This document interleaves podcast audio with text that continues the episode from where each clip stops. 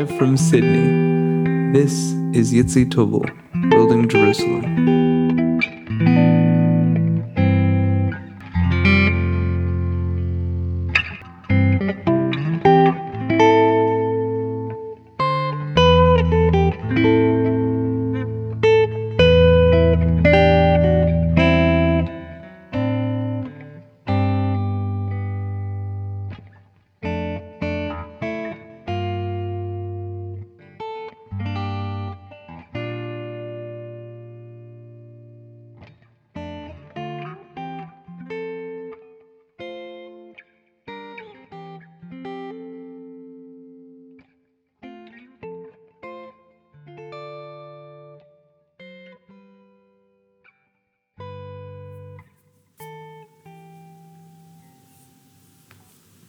Our guest today is Dr. Jamie Q. Roberts, a lecturer at UNSW, although not anymore.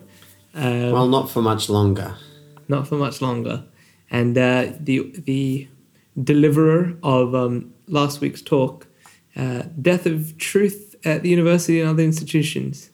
Uh, death of truth and magnanimity. Death of Truth and Magnanimity. Uh, uh, The university and other places and stuff. That, that, that talk was a long time coming. Well, yeah. Was that a question or a statement?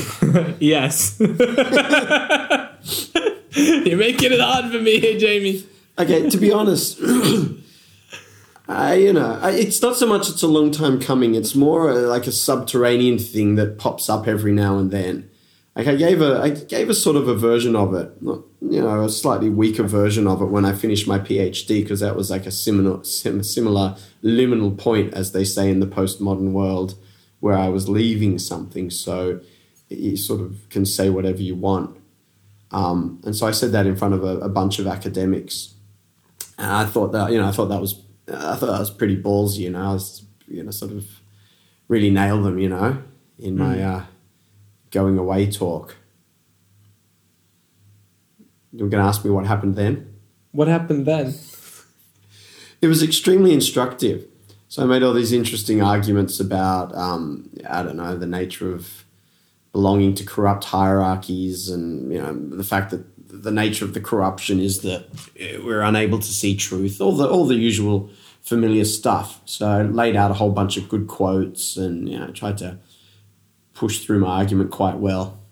And um, afterwards, uh, the response was, your talk was quite Western.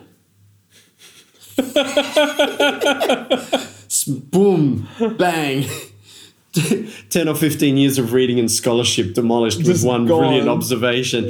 And I, at the time, I didn't even really quite realize what they were saying. You know what I mean? Because this is what we're talking here 2009. So this was well before the woke era, but you could see that it was. It was going strong already by then, and so, um, yeah, and so I, I realize now that the, the obvious pattern is that when confronted with an argument that um, sort of uh, undermines your uh, your existence in a substantial way, you just deflect. You just go, ah, yeah, well, you know, you're a man. You're from the West. You had some quotes from Western philosophers. Basically, everything you say must be flawed because of that. So uh, it was a, it was an early exposure to um, uh, you know, to that that line of reasoning where you where you know everything can be dismissed on a technicality. Did you did you think anything of it at the time? Or were you like, No, I "Huh." kind of did. Like it rankled me because, uh, and I mean, look, I mean, I had I had troubles way back, even uh, as far back as two thousand and two. But just the, the basic thing that you want is for them to engage with your arguments. Right. I mean, it's really simple. Please engage with my arguments. Please let's let's work through them slowly. Let's see where they're strong and where they're weak, and or, you know, let's it's engaged on the level of reasoning and evidence. But um, that's the whole thing, isn't it? That uh, uh, part of yeah, I mean, academia did post truth just long, long before Trump uh, ever thought of it. I mean, we know that. I mean, postmodernism's been cooking since the seventies or eighties, but um, it's uh, well and truly in its mature form now, which Yeah. essentially just means whenever you come across something you don't like, you just you just whack it with relativism or uh, you dismiss it as Western or something like that. So, so it was it was an interesting experience. I mean, this, so this talk that I gave last week was yeah, it was a version of the same kind of argument, but yeah, you got to keep giving it, don't you? I, this is, I think, one of the first times that I've heard it um, put as clearly and as directly as you put it, without any bells, without any whistles, just like straight down the line. Because it's sort of, I think it's emerged when, when I've, I've just spoken to you on the side, it's sort of emerged here and there. We've, we've had these conversations. But in terms of a formal like address, it's just like, okay, this is the case, this is why, these are these are the quotes, these are the sources, these are the reasons.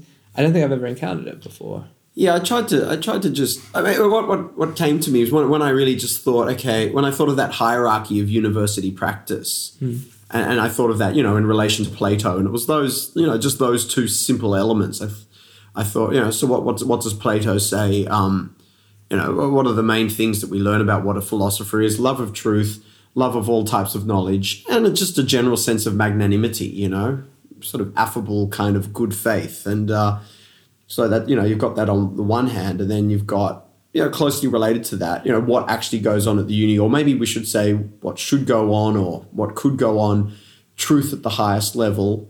Below that, politics. Below that, career. Below that, you know, power, group belonging ego defense. And when you sort of realize that the university is dominated by all those things at the bottom and how they are a complete inversion of what Plato tells us about the philosopher, it's like it's about as clear as I could possibly put it. You yeah, I thought that was a that was a really really uh, strong point that you made, where you sort of lined it up like that: truth, then politics, then career. And this thing is, yeah, there's nothing, there's nothing exactly wrong with career. There's nothing even exactly wrong with power, um, or even group belonging. But as long as, as long as it flows down from truth, then those things will be kept in check. But when you cut off the head, uh, when you have no truth, then all you have is the bottom feeding upwards. And so you have basically politics informed by uh, power, ego defense, belonging, and careerism. And so, yeah, it's all upside down, isn't it? Yeah, it's it's a it's a rough thing. It's interesting that we we we always end up back at like Plato's definition of things. I think it's um, what is it? It's Russell and Whitehead in the history of philosophy. They said um, what is it? The history of uh, the history of Western philosophy can be characterized as a series of footnotes. Footnotes to Plato. Footnotes to Plato. Have we said that before? But yeah, I come across that. Yeah, every year or two, I come across that. What a beautiful thing, you know. Uh, this is one of the.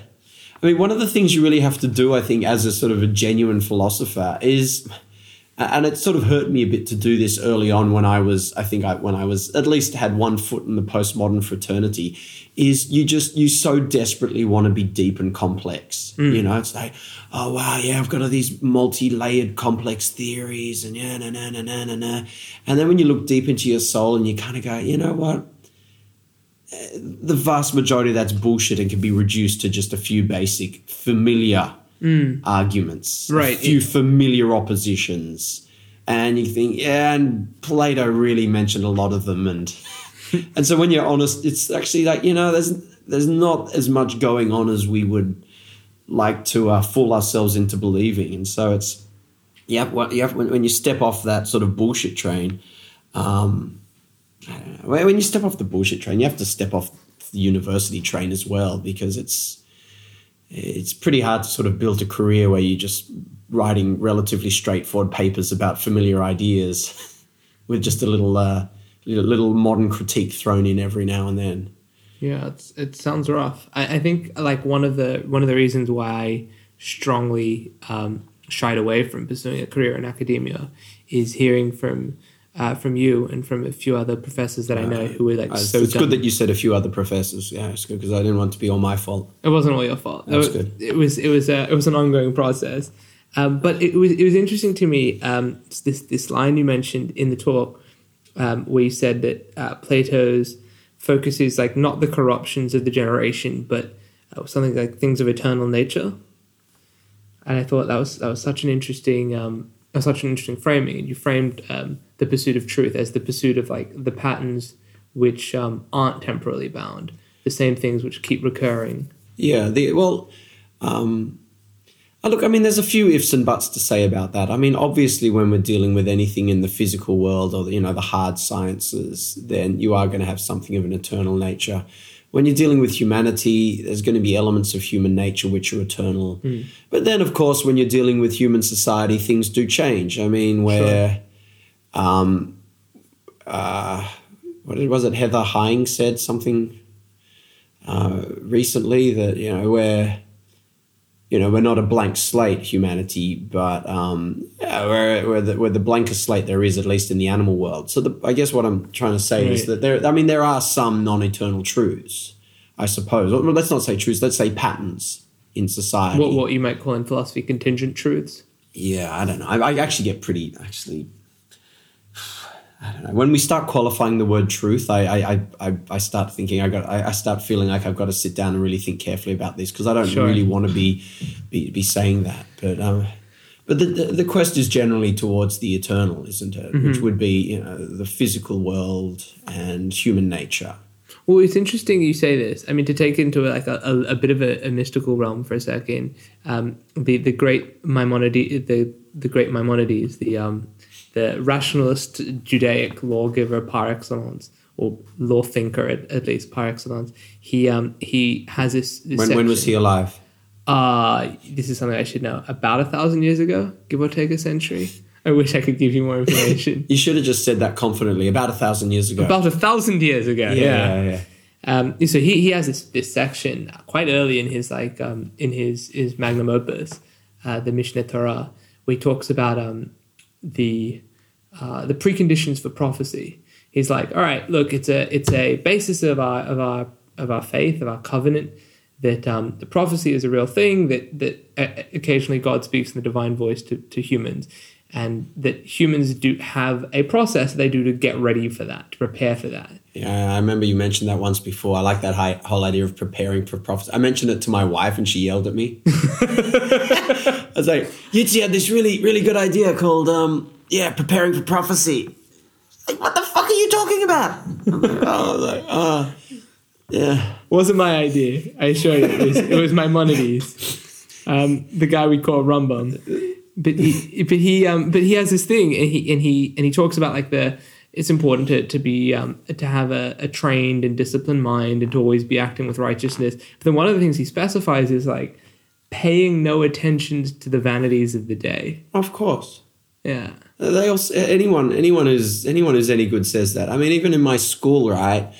It's funny. I look back at the old school, which I sort of thought was a bit silly at the time, but I realized there was wisdom there. They had something with in the, they had something called the school's prayer, the school prayer. I don't really know what that's about. Hmm. It's not exactly a God thing, but they said something about you know don't you know don't pay don't stick too close to the newspaper page. Hmm. Yeah, Nietzsche said something similar. You know, you know, don't write about anything that anyone else is writing about now. Go back at least 40, 50 years. And it's all it's always just otherwise you're just going to be caught up in fashion. You're going to be focusing too much on um on just, you know, sexy issues of the moment and it just blows all your judgment. So of course, yeah, you've got to turn turn away from that. That's very interesting. Uh, What do you mean by blow all your judgment? Well, like we- we're all susceptible to it. Hype, you, you know, you you get all, you know. I mean, I, I I like hype. You know, I, I get all, I, I get a little bit wound up. I join join some teams, and you know, I get a bit get a bit angry about the opposition, Yeah. that kind of thing. Um, but at the same time, it's like you know my little you know, my little brush with the Heterodox Academy. Remember remember that? Yeah. When, when sure- Haidt came to town. Can I mention that? You can mention You know, when when Haidt came to town, and I just, I just, you know, blown off the university in a, you know, in the Sydney Morning Herald article, and I was feeling pretty heterodox, and I was like, yeah, Haidt came to town, to, got to meet up with a bunch of heterodox people, and yeah, and then you, then I, you, you go to the meeting, and I realized it was just sort of a, it's just, you know, it's just grievance, grievances against you know, the pomos and grievances against all the, you know, corrupt academics. And it's just like, ah, yeah, these are sort of my people. But at the same time, if I'm, if I get too caught up in them, then I'll just fall into a sort of tribal us and them thing again. And, you know, I, I won't be ready to receive prophecy, will I? You know, I'll just be in another stupid club, you know, and, and the second you join the club, um, you start having to you know consume the dogmas of the club, don't you? And you have to uh, and you have to you know start hating the certain enemies and then you and you start censoring yourself. It's like oh, i can't say this can't say that. And you don't even really notice because it's so much fun being in the club. Yeah. so that's the thing. When you when you get when you focus on the, the current issues you inevitably get wound up don't you? And you eventually inevitably start ussing and theming and all of that and you need to you know step back. I mean mm-hmm. that's that's the magnanimity point. I mean they're all this is the thing they're versions of the same point. Hmm. If your if your disposition is to be magnanimous then you're sort of you look at someone and you're sort of like well you know i don't know if i really agree with that but i'm not angry and worked up about it i'm not gonna not gonna get all crazy about it it's like you know okay whatever you know right. I can't change it anyway. You know, I'm s be at peace with it, and that's you know that's fine. That's an interesting one because magnanimity, in some sense, is the extent to which you're kind to people that aren't part of your in group. Well, it has to be because it's really easy to be kind to your you know your buddies, you know your your homies, isn't it? Well, it, it's interesting because I think like a lot of there's a sort of universal understanding that being nice is like a, is a virtue, like to some extent. Yeah, I don't mean, none of this nice- stuff's deep. It's just nice executing that's hard. Sure, but but like you know, we can talk about executing, and one of the things is um, oh, I'm trying to remember whose whose point it is. I think it's one from the Father Brown books by Chesterton, maybe. You're just making up names. No, it's a real book. Father Brown. It, it was a series of um, detective novels that Chesterton. By that Englishman in 1920 who was who, who, who was the son of um, Alfred P. Lovett, you know, the guy who went to India you know, and uh, married married Shirley Ostrason. Ostrason. You know, Ostrason. You know, no, she was you know the Eastern European. They, they say Ostrason was one of the, the four the four great um, the four the four great debutantes of her day. Yeah, she was a stunner. Oh, Ostrason.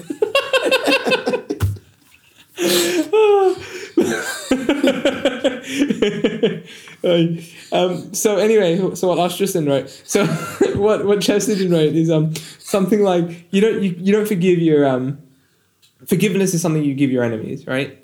Like you don't you don't you don't get any credits for forgiving your forgiving people that you like, forgiving people that you um that you cherish. And like I think like there's this big um like what's what's at the heart of tribalism is there's this sort of circling of the wagons. Of There's course. A, there's a the more we like there's amping up of we like the in group and we hate the out group. Of course, yeah, simple, self other. Yeah. Such simple concept and just works everywhere. Right. So so that's what's interesting, right? Because magnanimity isn't just like being kind, because a lot of people who are like nah. hyper tribal. It's not even. It's not even kind. necessarily about being kind because you know. I mean, fuck being kind. I'm busy, but um, it's All right. Get that on a t-shirt. no. Look, I guess what I'm talking about is being charitable. You know, okay, being charitable. Okay, great. No, I like I like being charitable. That's you know, if I had more time, um, when my kids get a bit older. But um, no, but magnanimity's it, it's in the it's in the broad clan of that, but it's still just you know being uh, a bit more sort of i- accepting. Right. But okay, fine. But that's I, I the don't point, know if I needed It's- to go into that digression at all. Possibly not, but but I think we're getting somewhere here, which is that like it's not about good act. It's not just about good action in some sense. It's it's good action towards people with whom you disagree. Yeah, That's the key to it, right? Yeah. Because that's that's a spe- special kind of goodness, and that's the kind that stops you from getting hyper tribal in a way that's Yeah, like yeah.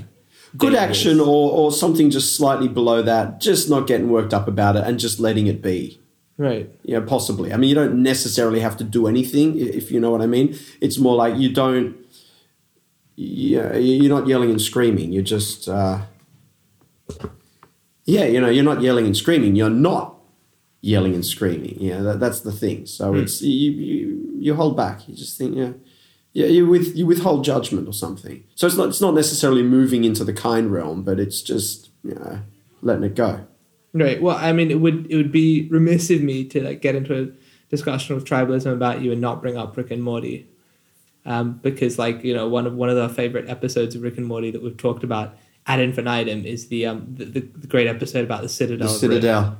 Well- season three, episode seven. Yeah, uh, it's it's it's one of the nodal points in the whole creativity of humanity. I, I, I, from a from a certain point of view, all of all of humanity was pushing towards the creation of that of that one episode. I wish I could disagree with you because it's such a wanky thing to say, but But it is Where's like the fault? like so much of everything is is condensed into that to that one one brilliant episode. And and as you as you brilliantly said when I joined the Heterodox Academy, that you know I was joining the Citadel of Ricks. so of course you know the Ricks are the superior beings, the greatest beings, the smartest people in the universe, and then a bunch of them, huh? Hyper independent. hyper independent, and a bunch of them want to get together and form a tribe. because in, it, why, why, why wouldn't you? Why wouldn't you want to form a tribe with your own kind so you can be stronger? And then, I mean, the, the genius of the Citadel is that the, the second the most brilliant people in the universe form a tribe, it all goes to shit and becomes some kind of miserable, bureaucratic, stratified, corrupt society like everything else. Hmm. Which, of course, the one true Rick, the Rickest Rick, recognizes that. Oh, so he's he's not just the Rickest Rick, he's the Rick of Ricks in some sense. He's Rick even even with regards to the Citadel of Ricks. Yeah. Even in the Citadel. Well, he because he doesn't join. He's the one Rick who doesn't join the Citadel, Right. and so uh, so that's that's the, just the most glorious lesson, isn't it? He just stays out of the tribe, doesn't he? Yeah, you get you get that you get that vibe actually really interestingly. There's this um there's this dialogue that goes on partway through the episode. I'm sure by now everyone has seen Rick and Morty. If not, I don't know, go listen to a different podcast. But, Yeah, but, but but don't don't think that you can just watch the Citadel episode either. Oh, You've got to go into it. I mean, I wouldn't say you have to watch every episode, but you'd want to start. You'd want to start from at least season one, episode four or five, Hmm. and take it from there. I mean, you can you can blow off a few of the earlier ones, but um, and you, it might even be a good idea too, because honestly, like one to four, they're like all right. They're, they're great if you're already familiar with the genre and the people, but I don't think which is which is the establishments. which is the the um you know the aliens uh the, the, the All of them. summer with the wind no the Uh, alien the, uh, M Night Shyamalan. yeah the, I, aliens. yeah the, the ones where they're trying to steal the concentrated dark matter I think it's one four. Or yeah because that that's the first good episode but one two and three you can let go off right. you can let go the pilot you can let go the lawnmower dog and you can definitely get rid of anatomy park easily the worst Pirate of the Pancreas, not a great ride.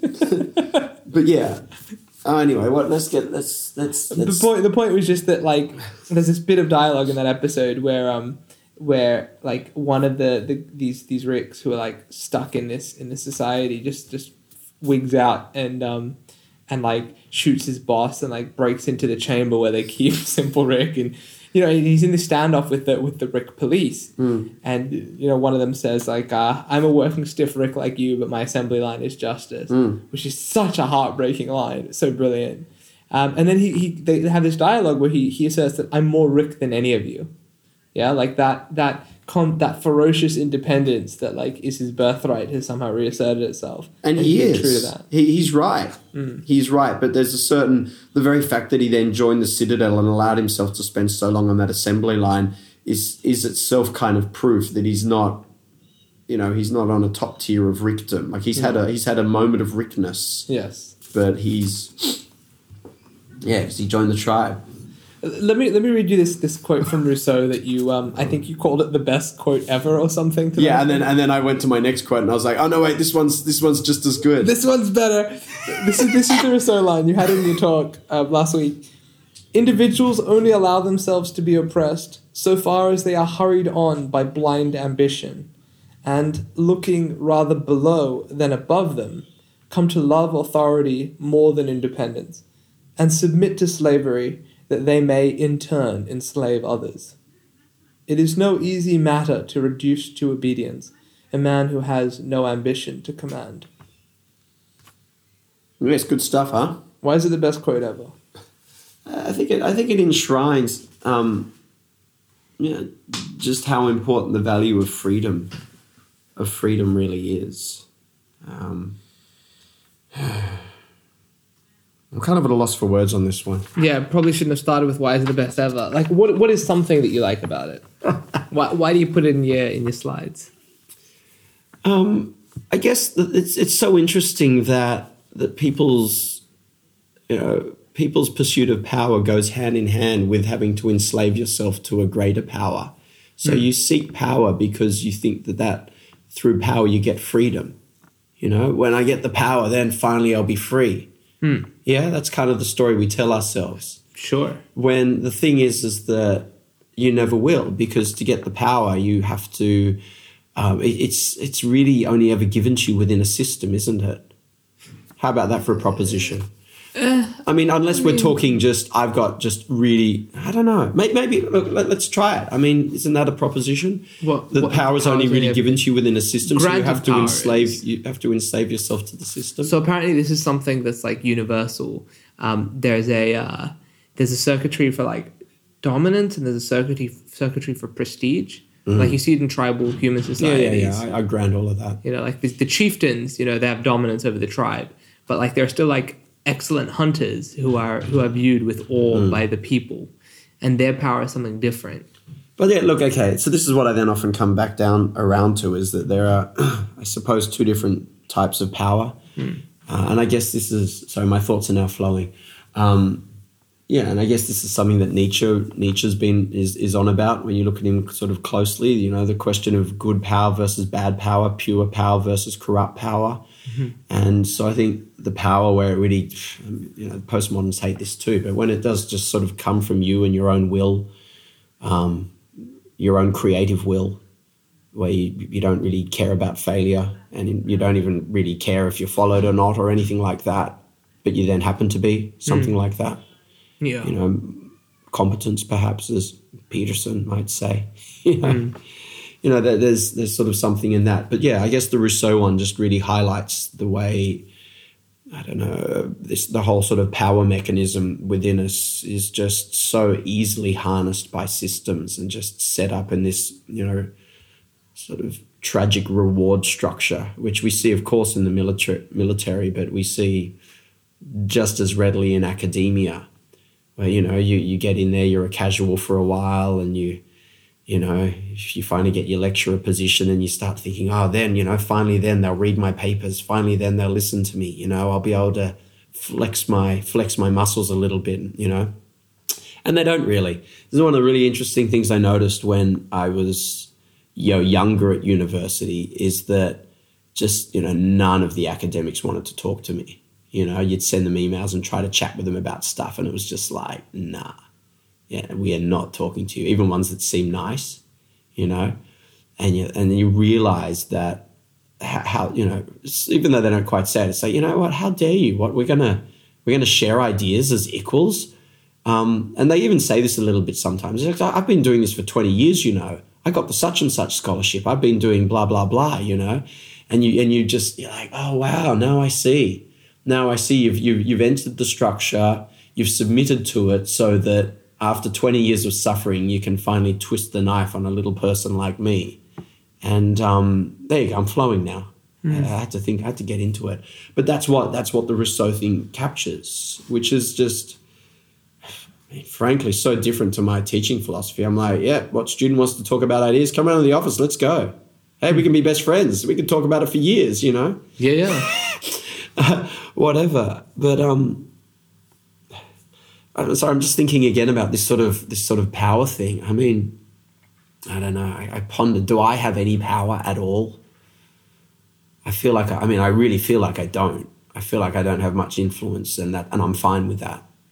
You know. I, I feel like watching you from the outside, you seem to be someone who's like, who, who's burned away with immense scorn, like Oh, no. as much as possible of like the excess of like um, the trappings of power, of false power, of like the of, of fake domination of other people. Well, that's like, that's what Rousseau's. Yeah, that's what Rousseau's. right. But what you get in exchange for that is like, I, I think you you run marathons quite regularly. You've written what two novels now. Your EP's coming out in a couple of months. About to publish my second book on academic skills. Hey-o. Success in the square world. There you go. Yeah, but see, this is what's interesting is that is that that's just it's just a full life.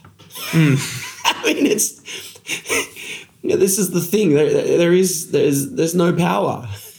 There's freedom. There's there's doing your own thing. There's mostly failing. Hmm. Um, I mean, all this this whole infrastructure. It, I mean, I don't. I, I, I'm not quite tying it all together, but the whole infrastructure that Rousseau talks about, it's a protection against failure. I mean, let's be clear. It's not just about power. I mean, th- these things are all sides of the same multi. They're all faces of the same multi-sided coin or whatever. You know, protection against failure. So you go into the system, and as long as you hang around long enough and say the right words and do the right call and response, then up you climb. Mm-hmm. And And that climb is a substitute for something. um, that's uh, It's like a substitute for, for living a full life. I don't know. It, it's it's it's an addiction. It's something we're desperate for. It's it's it's hardwired into us. And I'm sure in, in, in other societies there's, there's a ceremonial function where you know you get older and you gain more prestige and uh, you know it works in a religious context. I think it's probably very natural to humans. Of course, it's natural to humans that we go through this. But the thing is, is that possibly you know possibly there's something special about society now. Maybe there's something special about civilization where we have things like truth. And these this is a different kind of good than maybe you know our ancestors 10 or 15,000 years ago were familiar with. Yeah when you're in a in, in a sort of more ancient society um, then, then all the sort of the, the hierarchies and the kind of the, the bullshit that goes with it eh, they all just roll in together and that's fine. But now that we've really, really, really codified this whole idea of the truth and we've put value into it and we've rolled it into an idea of progress and all of that kind of thing. Um, and I don't know. And, and we've rolled it in with ideas of egalitarianism, you know, the idea that you're not actually better you know you're not actually better than anyone else so there's these all these sort of concepts which we might call enlightenment values which um which just don't work very well in hierarchies. And they're beautiful things aren't they? I mean sort of egalitarianism not in the sense that you know equality of outcome but certainly equality of opportunity. When you say they don't work well in in a, in, in a lot of in hierarchies, they, they you don't mean work. like the, the the values start to break down or the hierarchies start to break down? Um, well it depends which one wins. I guess so. but generally the hierarchy wins, which means truth is lost, and and the belief in you know sort of sort of fundamental belief in equality, as I say, not equality of outcome, but equality that you know let's all right, let's hear your voice, kind of thing. Um, it's yeah, it's they're they're lost, and so I can't remember quite the angle of coming into all of this, but but this is the. But I feel very the- the- strongly But I feel it. very strongly about it. But the- these these are the good values, uh, you know, that, that, that I that I that I believe in, and that um, You, you think know, we've worked hard to get here? we've worked hard to get here. They're, they're absolutely worth holding on to. And you know, Rousseau's discussion of the you know the basic mechanics of power and hierarchies. It's just it's just you know, it's within that system that these other things are corrupted. Something like that. Yeah, it's this it's this cold I've got. I can feel it. This this happens to me that um you know when you get a bit of a cold, there's like there's like a little monkey in my head who's Yeah, everything's running, a bit- running around and like throwing shit around a little bit, which means it's a little bit tricky to um join the join the thoughts together. Yeah, But you know, I think you're doing a good job.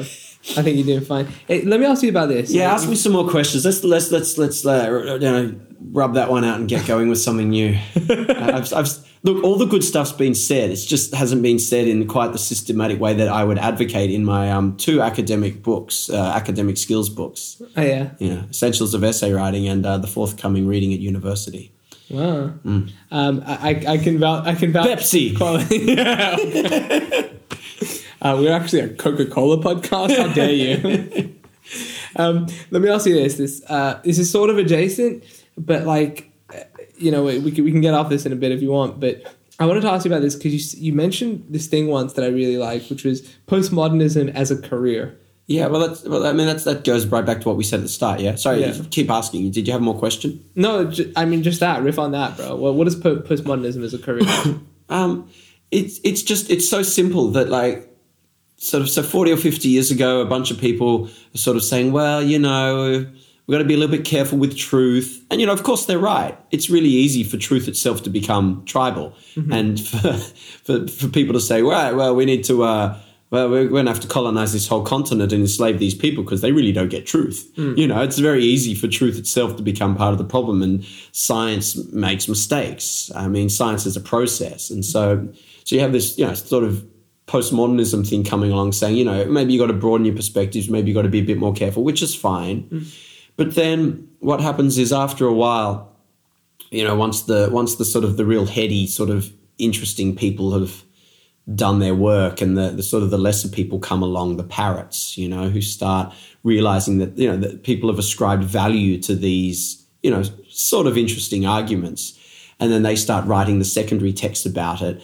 Um, and they and they all start receiving rewards, don't they? Uh, you start you, you start publishing articles, and journals start more and more journals start springing up, and then you start saying, "Hey, institution, I published these articles," and the institution says, "Well, well done, you're a senior lecturer now," and and before you know it, like um, this this thing which started in a reasonable place has, has itself become corrupted by the hierarchy because it's just a it's like it's like a trading card game. You know, there's always a new trading card game or something. It's Mm. there's just well, all you need is a sort of this is the way so much of the uni works is you have just these sort of new intellectual games that then sort of form and grow and uh, people realize how they can play it. And um, and then it just becomes a career. And then it becomes more and more removed from the truth which it was initially you know grounded in and then becomes inhabited by more and more lesser people. Yeah that's a bad thing to say isn't it? Lesser people there we go lesser people three times Got that. Uh, no no but I, i'm being honest Yeah, of course. it's true that You always have the, the- great the- scholars, and then the then the people who the- follow after them who try to be like them, and, uh, and, and, and, they, and, they, and then and they, they just they just realize it's they don't even not even necessarily conscious of it, but it's just a gravy train. And so, and the great thing, I mean, postmodernism postmodernism is this is the real point. Why it really is a career, why it's the best career, is because it's fundamentally based now in obfuscation. It's Yeah. fundamentally based in you know vast amounts of gibble gabble theory and denying people not even on the basis of their arguments but on technicalities like when i tried to give my talk and they go ah you know you used quite a few western quotes. I mean thus speaks postmodernism. They don't have to engage with my arguments. They don't have to engage with my reasoning or evidence. They just cry western and then oh great you're an associate professor now you know? You, you're climbing up. So it's it, it it's the best way to it's the most useful way to have a corrupt hierarchy because it, it denies the very you know the basis of truth upon which the university was meant to be you know founded so it's just it's like it's the most glorious cancer it's just running riot through the university and the intellectual world Yeah, this, That's this why is it's a career. that That's why it's a career. That's why, right? This is something that occurred to me during your talk because when you say it's like it's the best thing to to exist of all the of all the possible intellectual games you could play, and then just like ar- arbitrarily climb. Uh, the one that like postmodernism is is like sort of evolved to be the best of them. Yeah, it's that's why it's dominant. Like Right. if we want to be if we want to be Darwinian, and maybe we can be, you know. Sure we I mean, people talk about, you know, what's Dawkins talked about. He introduced the idea, sort of the idea of the meme or whatever. The selfish The- meme, the meme memes evolving to fight other memes. Yeah, and, and postmodernism's just so brilliant at it because it's just so easy to win. Right. It's so easy to win. Like in the sciences, if you if you're a proper scientist, you have to slave away in the lab for just years on end, and and, and it's just such a schlep to even even get close to like a tiny little truth. And in postmodernism, you just you, know you just stand up and just shove everything off the table onto the ground, and everyone cheers. you know, and then and but you just do it. But every two or three years, it's like no, then they were all wrong, and then they were all wrong, and just it's just this constant denouncing through some kind of new trumped up relativistic arguments that don't even yeah don't really need to be based in reasoning and evidence. Right. Well, well, that's the thing about the not being needing to be to be based in reasoning and evidence. Um, it occurs to me because like it's all in bad faith, but it's justified. It's all in bad faith. But it's ju- but it's internally Brett justified. Weinstein says that. Oh yeah, You know, like the whole thing is in bad faith. Yeah, he says that's the fundamental problem. And you know, this was interesting because I mentioned my wife yelled at me before. I got a hug when we were listening to the Brett Weinstein podcast with Joe Rogan because um, I introduced the concept of bad faith in my PhD thesis. So it's it's really cool that you know when you know he Brett Weinstein's a brave guy. You know, he stood up he stood up to the mob and the bullshit, and you know, it's like oh cool, we're both coming up with the same technical term. It's not very tricky, but Right. I, I like that. I got a hug from my wife. Oh, nice. Yeah, she was like, "Oh yeah, you came up with that term as well in your thesis." I'm like, "Yeah, that's what I did." Yeah. But anyway, it's bad faith. it's in bad faith. Right. It's in bad faith, um, and but it's justified by by its own um, essential claim, which which is that everything is based on power struggle. Right. There is no objective truth. Everything's just different groups fighting. That, that's Peterson's interpretation of postmodernism, and I, I suppose uh, whenever you press a postmodernist, they'll you know like you know when you Dissolve into slime. and no no no no they actually no they backtrack and they say no you know there are truths you know they they will they will um this is the funny thing that they, they won't claim relativism i've done this on a number of occasions Oh yeah. you know. What, what do they think of as truth? Uh, that's it's very hard to speak I, I don't i would i don't know what they would actually say count as truths Would they accept, you- say, geometry? Oh yeah, y- y- yeah. You you could. Yeah, th- th- they'd agree with all of that, but the thing is, the, the the thing that what Peterson talks about is it is all just a power struggle between groups. That's the um that's the reality of it, even if they don't quite say that. Right. But that that is the reality of it. It's like it's our tribe versus your tribe, and all's fair in love and war. And of course, you would say something like that because, and here's a reason for it. And like that's that's the art of the um, that's the art of the of the of the discipline in some sense. Like more so than, I mean, even even if it's not explicitly stated, right? Even if like none of them will stand up and say, well, I mean, there was, there was this line um, in his poem Creed a few years ago.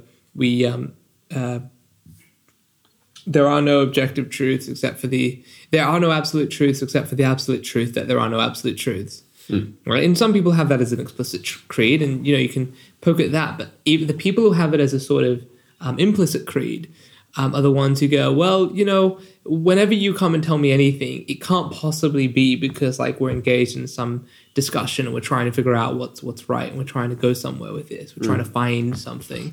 It must be because you have an interpretation of the world that's different from mine and you want yours to win. Yeah. and like that fight is what we're engaged in. And the best thing that i can do is not to engage directly with your interpretation but to like step to the side find a good reason why i shouldn't trust someone like you and then you get dismissed based on group membership, Right. Which is why the world is nuts now about, um, you know, white men and um, I don't know, yeah, you know, all the privilege. The whole the whole game is dismissing people based on group membership. Even though, I mean, this is, I was going to talk about this in my talk, but I didn't have enough time. Even though the variability between groups is is far more significant than the difference in means between groups you know? So it's the variability that's that's interesting which and there's so much of it which means you really can't dismiss people based on group membership. If if groups were entirely mutually exclusive and you didn't have um you know vast overlap you know in in, in whatever characteristics between groups you know? Right. You, you could, you could dismiss them. If it was mutually exclusive, you go, okay, you know, all men make more money than all women. You know, totally Right. mutually exclusive groups, easy, slam dunk. sure When you have, um, when you have, you know, fifty-one percent of you know men, you know, make more money than fifty percent of women, something like that, and it's a very, it's, it's a small, you know, it's a small difference. Then it's it's pretty tricky. But that's, but yeah, that's the post. You know, that, that comes back to the postmodern heritage of just um yeah you, you can just dismiss people on technicalities you're part of that group whatever you're gone we don't need to deal with your arguments. So once again brings us back around to why it's just the most glorious career you could ever imagine. Right. it can be practiced by people who really aren't particularly inclined to argue carefully or clearly or anything like that. They just need to say the special terms and the special words and be in the special group. And um, you climb up and get a glorious you know salary uh, living off the fat of the land and denouncing denouncing all the enemies. And um, and um, as I as a lot of people say um, and then Trump gets elected right because he's he's seen as the, the the person who's fighting that Well, and, and not even, I mean, he didn't get in by much, and this is the point. He only, I mean, this, I've, I've thought this myself a number of times. I've heard so many people say this. You, you only need, you only need like what five hundred thousand swing voters in the middle, or even hundred thousand or whatever, just to go. You know what? Fuck this sort of specious political correctness stuff. I'm voting for Trump, and that's enough. He's not that popular, and so that's that's the funny thing. I, mean, I know I'm digressing here, but um, but but you think he won more because people were complaining about something than they liked him Yeah, yeah, yeah. Because it's so obvious that he was the champion of non-political correctness, and um, you know, people sort of recognize he probably wasn't that competent, but you just get so pissed off, pissed off with with the bullshit, and um, and this is this is this is the this is the real problem with the whole postmodernism thing, is that I mean the lefties they're, they're not to be feared. they're, they're pretty mild mannered people. They're, you know, Peterson gets a bit worked up about, you know, you know the communists and all of that. And I think what we were dealing with in Russia back in the day was a very different kettle of fish. I mean, the alt left, you know, intellectuals, uh, you know, they're they're pretty soft people. They're not scary. We don't we don't need to fear them. But the point is, is that they radicalize the alt right. And that's the that's the damage that then gets done. So the whole system gets thrown out of kilter because the people who should be being faithful to the truth um, are, are, are ignoring it and spinning it all into tribalistic careerism. And uh, and then a bunch of people on the right they, they can see exactly what they're doing, and um, and yeah, and then the world spirals into this kind of madness. So It's pretty rough. interesting point. So I was clear then. I had, I had a good clear patch. Um, I, I bumped into a, a, another friend, a student of, an, an ex student of mine, and you know we got onto this talk quite quickly. Um, The same this the same discussion because we're all having the same talk. Sure. Well, not not we all. There's you know I realize I only just saw this recently. The term alt left, and I'm like it's perfect. Of course, it's the perfect term for this alt left. there's alt left and there's alt right and and what my what my friend said and it's great because he sort of you know he's, he's a young guy. And he said but you know what we need to make sure we do on the left is that we don't get so pissed off with the alt left that we flip right. Hmm. You know we just maintain you know good progressive politics you know bernie sanders type stuff. And i actually i don't i don't know. Do i mean that? Maybe he gets into the alt left stuff. I have to see. I think he's pretty he's pretty solid. but just good old fashioned Seems like a decent bloke. good old fashioned left wing progressive politics where it's like, yep, the corporations are raping the poor people and destroying the planet. Yes, you know, we've got to make sure there's equality of opportunity wherever possible. Yes, you know, good, you know, just living good, wages, you know, decent wages. Yeah, just good, good, stable values socialized healthcare. yeah, socialized healthcare, just good, sensible stuff without you know without too much bureaucracy, uh, without damaging free enterprise. Because you know, I tell you, once you've once you've worked with a bunch of bureaucrats for ten years, um, my God, you value your freedom and your will and your enterprise. It's a beautiful thing. Um, but yeah, um, but yes, that's what he said. Yeah, we, we, we we can't we don't then flip to the right. But the point is is that plenty of people don't have the wherewithal to say, you know what, I'm not really I don't really want to give up my progressive values. I just don't have anything in common with these wacky alt left people, which are dominating the intellectual world at the moment. So I've got to resist flipping right, even though there's a bit of a tendency to. And so there's not, but enough people just go, ah, you know what, I am voting for Trump. And they just feel this immense sense of liberation. So for all these, you know, fuckers who have just, you know, like a cancer colonized the institution, which should be about truth. But it's not about truth anymore. It's about some other game. Then that's a form of protest, like that that whole thing. The Trump voting and all. Yeah. Yeah, yeah. It's, and it's a very, very, very legitimate one.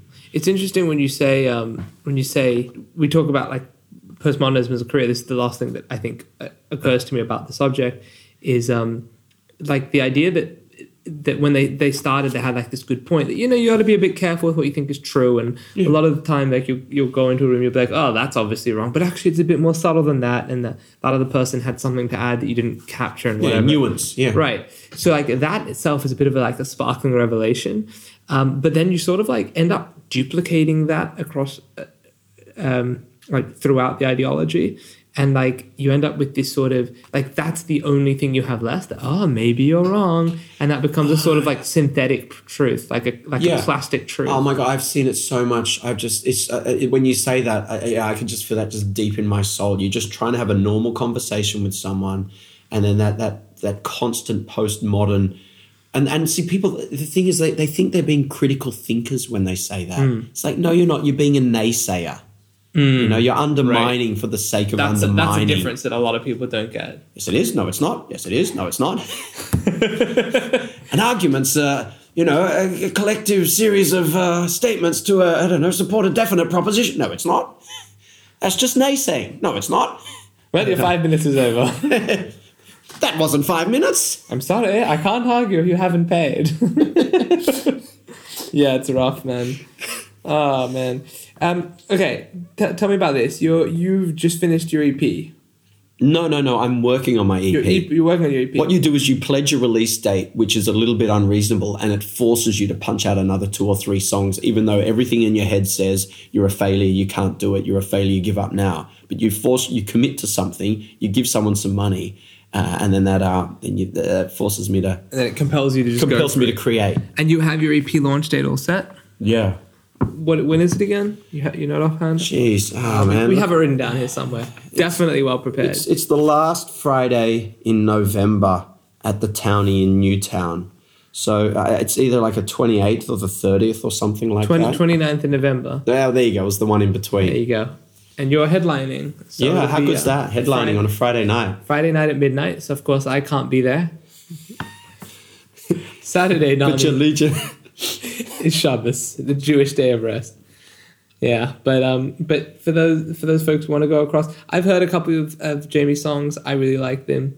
Um, what would the stuff? Some of the stuff I've heard is going to be on the EP, like any of the tracks that I've. It's good that we've moved on from this other stuff because honestly, I, I've said it all like eight times. So yeah, We, we, we, we beat that cool. horse. yeah, yeah, we beat that down. horse. Yeah, um, but you've heard some. I can't remember if I've shown you my new song. So I can't remember. Did I show you? Uh, Can't you see? You know that sort of crazy um, ding ding ding ding ding ding ding ding. Can't you see she's not for you?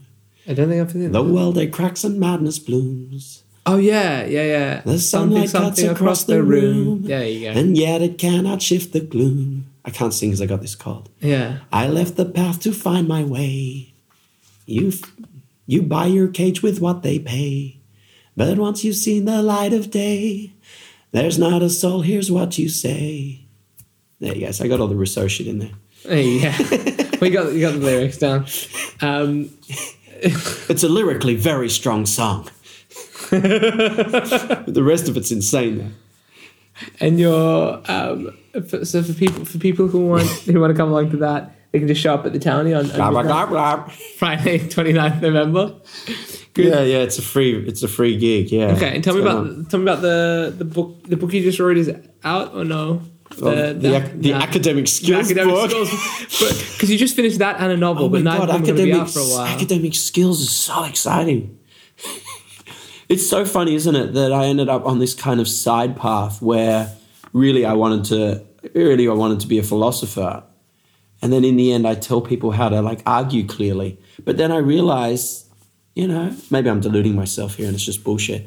But I realized like it's no small thing, is it? No, because not at all. it's no small thing trying to help you know try to explain to people the value of arguing clearly and showing them how to do it and how to assimilate. You know one one of the things about this second book I'm, I'm working on reading at university what's the subtitle that they made me have? How to improve your focus and think critically. I don't know something like that. It wasn't that bad. I mean i mean it was a good subtitle. Um, but yeah, you know, one of the things that runs through that as well is just trying to encourage or teach people how to assimilate like a whole field of study relatively quickly. Because you know, like it's it's really tough when you move into a new area, you know, and there's it's just like a just a wall of bizarre information. But you know, there's like techniques you can use to like assimilate it really fast and you know read academic articles really efficiently and all of that. So I think there's I don't know. I'm kind of I feel kind of excited about it, but I guess I have to. But um, but yeah, I mean that, that's kind of that's kind of cool, you know. Um, When- when's that coming so that, that's that's kind of it's we're, we're at the very final stages of um of of, of editing, you know. So So no, no release just yet. uh, it'll be early next year. Cool. Yeah, yeah, yeah. It'll be early next year. So you've you've written this academic skills book, Yeah. and um, uh, you've also recently finished your second novel, No More Time. Yeah, Um, that I've I've read uh, I read your first novel, World Beyond the Sun. I Yeah. loved it. Uh-huh. Haven't yet haven't yet given this one a, a read. Was the was the writing process very different for you this time around? Um, the writing process was structurally they're they're broadly similar novels, and they're both journey novels where you start out in one place and you end up somewhere else. Um, not not entirely, but that that's kind of like the you know the poor man's writing device, you know. But until you really work out how to have a a densely crafted detective, you know, novel, a la Harry Potter or something like that, you Harry go, Potter's a detective novel. sort of. I guess so. Yeah, so um, yeah, it's like a sort of a yeah.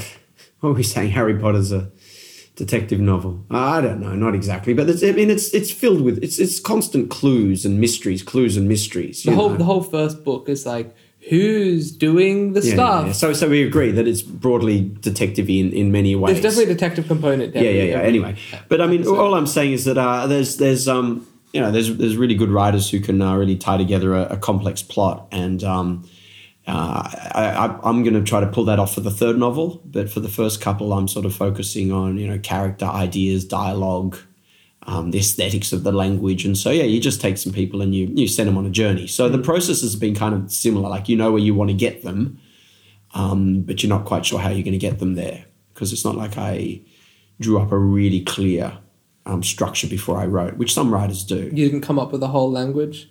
Didn't write Elven before you No, started. not not in that sense. But I just I just had a vision of the types of characters I wanted, and I had a sense of the kind of ideas that I wanted to get across because it's you know it's a book about it's a book about longevity.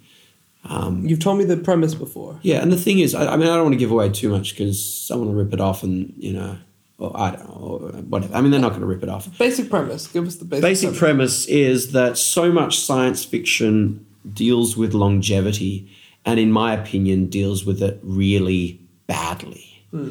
because what what it neglects and i think sartre said something like this not that i've ever read much sartre he's impenetrable but this whole idea of was it sartre or was it that other dickhead? What was his name? Um, heidegger. Yeah no no he really is a dickhead. I know they're both dickheads.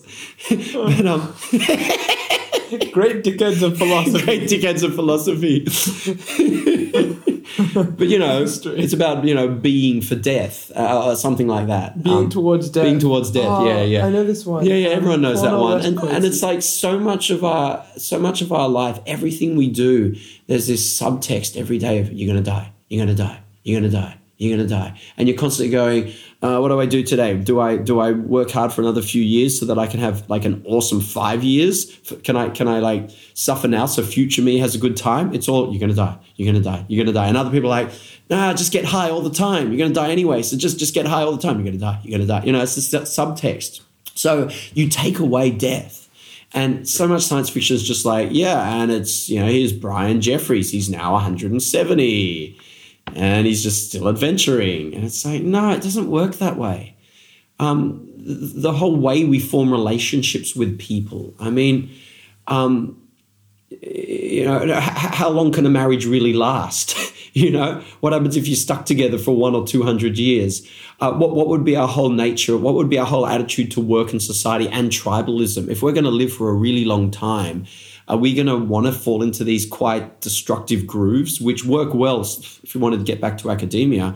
Um, that's great if you're gonna if you're gonna like pu- pump through twenty or thirty years, get some money together, and die. I mean, heck, you know, you're gonna die anyway. You may as well just join the tribe and try to, you know, climb the ranks and get some money. But if you're going to live for hundreds of years, you don't really want to break your brain in that respect. You don't really want to join some bullshit tribe just so you can climb a sort of a, a a- you know, a um a temporary hierarchy or something. You're gonna you're gonna think about the way you live very differently. You're gonna think about health very differently. You're gonna think about risk very differently. Yeah.